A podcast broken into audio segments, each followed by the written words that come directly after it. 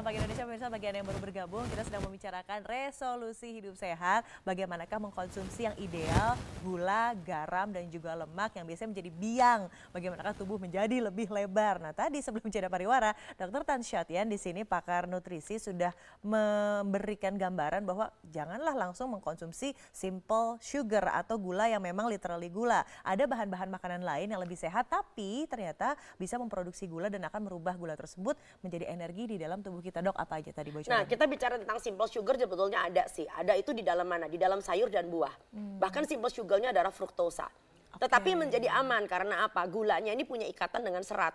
Hmm. Tuhan tahu gula itu biang kerok. Makanya nggak pernah dilepas. Yeah, gula yeah. itu selalu diikat dengan serat. Dan serat ini akan memperlambat penyerapan gula di dalam uh, saluran pencernaan. Berarti logikanya semua buah yang manis itu sudah oh, iya. sumber fruktosa yang memang iya. ideal untuk kita konsumsi. Iya, kalau Anda hmm. membutuhkan energi instan, pakailah buah. Lalu hmm. kemudian uh, yang berikutnya tentu adalah karbohidrat yang sifatnya kompleks. Hmm. Karbohidrat kompleks itu artinya adalah bentuknya adalah uh, uh, apa namanya seperti kayak makanan kita sehari-hari. Hmm. Ada beras merah, ada ubi, yeah. lalu kemudian ada jagung, ada kentang, lalu jadi tapi bukan french fries ya. Lalu kemudian ada ganyong, ada garut, ada kimpul. Jadilah orang Indonesia begitu loh gitu ya. Yeah. Jadi uh, nah, tapi sekali lagi uh, risiko dengan masalah gula adalah apabila dia berlebih. Nah, ini konteksnya nih Sebab kalau begitu dia mulai berlebih, hmm. maka bukan cuma sekedar 4 sendok makan dalam bentuk simple sugar, tapi asupan dalam karbohidrat yang sifatnya kompleks pun kalau hmm. berlebih urusannya dipanjang. Jadi kegemukan itu udah pasti. Yeah. Yang kedua Gula adalah, mm, yang kedua adalah kalau misalkan kita bukan kuli kapal nih, tapi makannya kayak kuli kapal gitu loh ya. Ah. Akhirnya apa? Kuli kapal nggak ada yang gemuk gitu loh, badannya seksi kan, six pack malahan ya. Hmm. Ya angkat ini, angkat itu. Lah kita ngangkat badan aja enggak. Padahal makanannya sama. Ya, Akhirnya ya, ya. obesitas itu berkembang, lalu menjadi resistensi insulin. Hmm. Akhirnya menjadi diabetes, diabetes dengan komplikasinya. Lalu dengan penyakit sindrom metabolik dan segala komplikasinya, hipertensi dan sebagainya.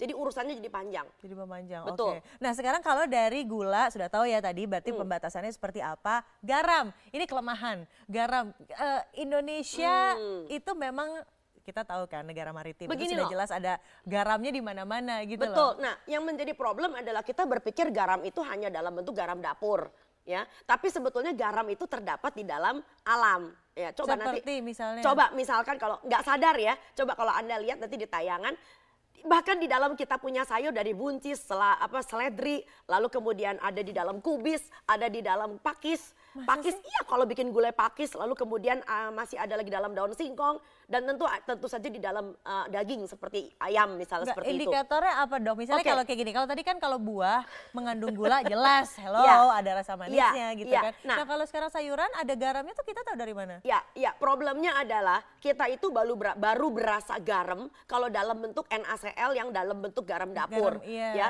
Jadi ibaratnya kita itu udah punya udah udah kemanjaan, udah udah baal. Hmm. Jadi even dengan garam yang cuma sedikit, natrium, sodium yang cuma sedikit, kok nggak berasa ya? Iya. Kayak kita udah bisa udah dicubitin, dibetotin sampai biru. Hmm. Kalau cuma ditoel aja nggak berasa. Hmm, hmm, hmm. Tadi apa sih? gitu ya kan? Jadi mesti ditabok gitu baru berasa kan? Jadi kita udah kebanyakan garam. Nah problem tahu nggak? Garam kalau kebanyakan bisa jadi obesitas. Pusing kan? Kok bisa dok? Kan nah, bukannya gula yang bisa jadi obesitas. dulu. Orang kalau makan sesuatu yang asin, dia kecenderungan akan makan jadi lebih banyak. Perhatiin deh. Nah, orang kalau makan makan asin tuh gayeng gayang itu membuat orang jadi makan jadi lebih banyak. Satu. So, ini ini pengalaman pribadi di dok okay. curhat ya. Selama okay. ini kan selalu menghindari oh saya tidak makan manis, I'm not sweet person gitu karena saya tahu gula itu bisa men-trigger lemak tadi. Because you are sweet enough. Tapi hmm, I didn't say that. Tapi ketika akhirnya menjadi pembenaran oh saya tidak makan manis, saya hanya makan yang asin saja untuk ceritanya no. menghindari pembesaran-pembesaran di daerah Salah total. Nomor satu itu tadi yang saya bilang. Rasa asin itu bukan cuma merangsang rasa haus, tapi juga rasa ingin makan lebih banyak.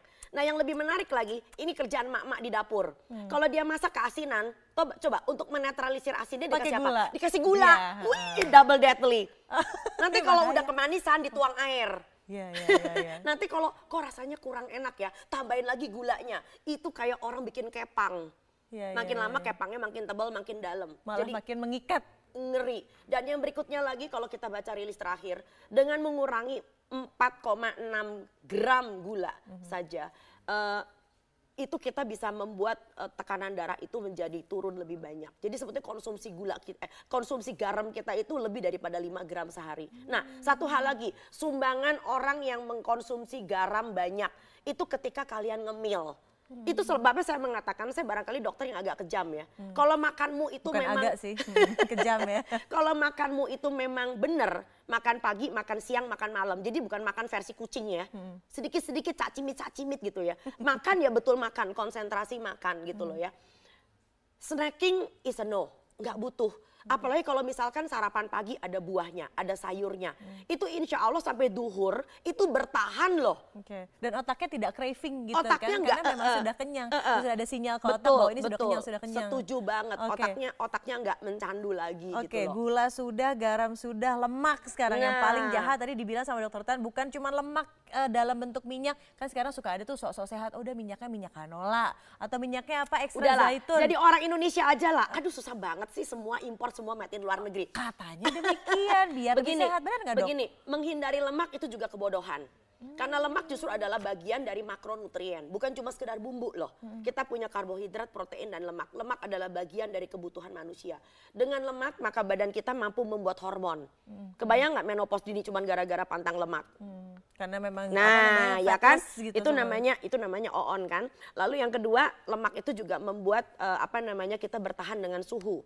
Ya jangan salah loh. Eh enak loh deket-deket orang yang agak-agak sedikit berisi. Hmm. Anget. Anget gitu ya. Karena kalornya Anget, betul. Dan lemak juga merupakan uh, pembuat dari dinding sel. Hmm. Dan jangan salah, otak kita tuh isinya lemak. Jadi kalau kita punya lemak sehat, kita nggak bicara lemak yang tidak sehat. Hmm. Kalau otak uh, otak kita kurang lemak, ya bolot lah. Nah, gimana nih caranya mengkonsumsi lemak yang sehat terus jenis-jenis makanannya apa saja? Sekali lagi ya, made in Indonesia. Jangan Betul. made in luar deh, Betul. katanya susah udah gitu mahal lagi. Betul, kita punya kemiri, kita punya kacang-kacangan, kita punya alpukat, kita hmm. punya ikan. Ikan adalah uh, makanan yang sangat baik, bukan cuma sekedar mengandung protein tingkat tinggi, tetapi juga protein yang kaya dengan asam lemak esensial yang tidak jenuh. Eh tapi sedihnya ya kemarin baru dirilis nih sama Bu Susi punya Stuti. Uh, ikannya kan? digoreng, dibikin bubuk. Enggak, dia bilang gini, uh, tingkat konsumsi ikan Aduh, orang itu jangan Indonesia ditanya deh. ini kok kayaknya masih kurang. Sama Malaysia aja kalah. negara maritim. Eh, kenapa ya? Apa yang salah sih sebetulnya? Ya kita tingkat makan cabai juga kurang ya, padahal kita bisa bikin cabai ya. Eh, cabai 250 ribu per kilo loh sekarang di mana-mana bahaya. Oke, okay, nanti ada yang pernya tersinggung. Kita bicara distribusi dan mafia. Hmm. So anyway, uh, bicara lagi tentang lemak kembali ke masalah yang semula. Nah, bahaya dengan uh, apa namanya kelebihan lemak yang suka tidak kita sadari itu kalau dari kecil anak jadi nggak doyan makan jadi jangan mengatakan anak saya nggak doyan makan. Jangan-jangan loh, jangan-jangan dia masih pakai susu tuh yang yeah. berlebihan. Yeah. Yang anak nggak doyan makan, emaknya kepo, lalu kemudian udah kasih aja susu, hmm. kasih aja susu. Marno, susu gitu itu ya. bagi anak-anak itu adalah makanan yang sangat kaya dengan lemak. Hmm. gitu makanya anak-anak yang diberi susu formula kelihatannya lucu gendut-gendut tapi walau walau misawab nanti ujungnya kayak apa kan hmm. lalu yang kedua lemak juga jangan salah bukan cuma sekedar memberikan rasa kenyang yang cepat yeah. lemak itu kalau dibakar itu dua kali setengah kalorinya lebih banyak daripada gula, gula. dan protein. Yes, hmm. daripada karbohidrat maksud saya hmm. dan protein gitu loh ya. Jadi kalau lemak satu gram jadi 9 kilokalori, hmm. sedangkan kalau protein dengan karbo itu satu gram cuma jadi 4 kilokalori. Oke, tapi ini ini jadi me, me, apa ya membangunkan saya yang kayaknya semua yang saya makan salah dari tadi semua sebetulnya nggak salah. Ini bukan baik buruk benar salah. Hmm. Yang penting adalah kalau udah tahu berikutnya apa. Oke, okay, what's nah, next kalau gitu? What next ya? Hmm. Yuk, what nextnya kita lihat tayangan. Yang tadinya kita pikir makanan yang kita tadinya kita takut-takutin, kayak tadi saya sempat ngobrol sama Robert di belakang. Hmm. Aduh dok, makanan bersantan itu memang gawat banget orang Indonesia. So nothing to do dengan santan lagi. Hmm, kasihan santan gak tahu apa-apa, Bet. Iya, santan tuh gak punya apa-apanya lagi hmm, gitu loh ya.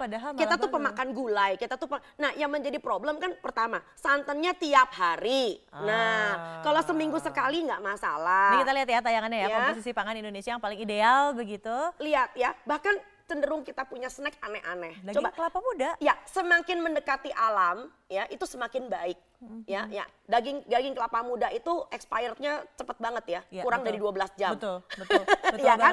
Ubi kukus juga expirednya pendek kalau ditaruh kelamaan dia berlendir hmm. ya ya tetapi makanan-makanan yang berikutnya ya aduh minta ampun iya itu ada klepon uh, ada nah bakwan, lo coba lihat tuh lihat ya kentang. berapa lemaknya berapa jumlah kalorinya sebentar ada pasien saya mengatakan begini dok saya itu makan kacang dok tapi kacangnya nggak digoreng sumpah mati deh dok nggak digoreng tuh lihat yang ada di bawah yang nggak digoreng disangrai aja itu dia Paling sendiri tinggi ya. mengandung lemak, kacangnya sendiri mengandung lemak. Apalagi kalau kacangnya digoreng, terus makannya kesurupan di depan TV. Mm, Lupa Walau nonton bola gitu ya. Oh kayak kemarin Hmm, hmm, Spurs hmm. kalah gitu. Pemain eh, bolanya, menang pemain Chelsea. bolanya bukan, pemain Oke. bolanya bukan. Iya, bener. Cuma nonton dan Hebohnya. duduk, tapi mulutnya makan. Aduh bener ini berarti cemilan yang kadang suka membuat kita hilaf itu Betul. asupan gula dan garamnya banyak Betul. begitu. Berarti cemilannya diganti apa dok? Kadang kan suka tetap hilaf gitu kan. Emang butuh cemilan? Butuh cemilan Enggak. 10, 11. Cemilan itu artinya iseng. Kalau iseng perbanyak zikir. Kalau iseng mending baca buku ya. yang bermutu. Iya, iya, iya, Bukan iya. update Instagram ya. Heeh, itu lebay ya kan. Lalu kemudian kalau iseng coba bicara dari hati ke hati. Pap, kok belakangan ini saya merasa sedih ya. Ya, kenapa? Ya kayaknya kalau saya ngomong sama tembok, misal. Oke. Jadi usahakan quality of time. Jadi rekreasi kalau diletakkan di makanan jadinya penyakit badan. Hmm. Rekreasi kalau diletakkan di seks jadinya penyakit moral. Udah deh, rekreasi tetap rekreasi. Tapi kalau misalnya kita kalau lagi pariwisata nih, bisa biasanya kan udah embedded tuh wisata kuliner. Nah, itu batas tolerannya Loh, untuk akhirnya kulinernya tidak masalah, tetapi yang menjadi saya bermasalah, kenapa kulinernya itu lalu menjurus ke hal yang GGL-nya tinggi. Seperti Hmm. misalnya wisata kuliner ke mana? Ke Makassar. Tantangin ya, Ya. Makassar itu bukan cuman ada Contoh Makassar. Bukan cuma coto Makassar, Hmm. itu oke itu savory. Yang manis-manis seperti misalnya dari Makassar itu yang terkenal belakangan ini ada eh, itu loh apa namanya semacam kayak kue itu. Apa sih namanya eh, Ya kue tradisional Makassar lah. bukan kan. babengka. Makanya yang begitu-begitu menjadi heboh. Padahal di Makassar itu kita punya lawa mairo. Nah, lo nggak tahu kan kita punya kapurung. Hmm. Kapurung itu sayur asamnya orang Makassar.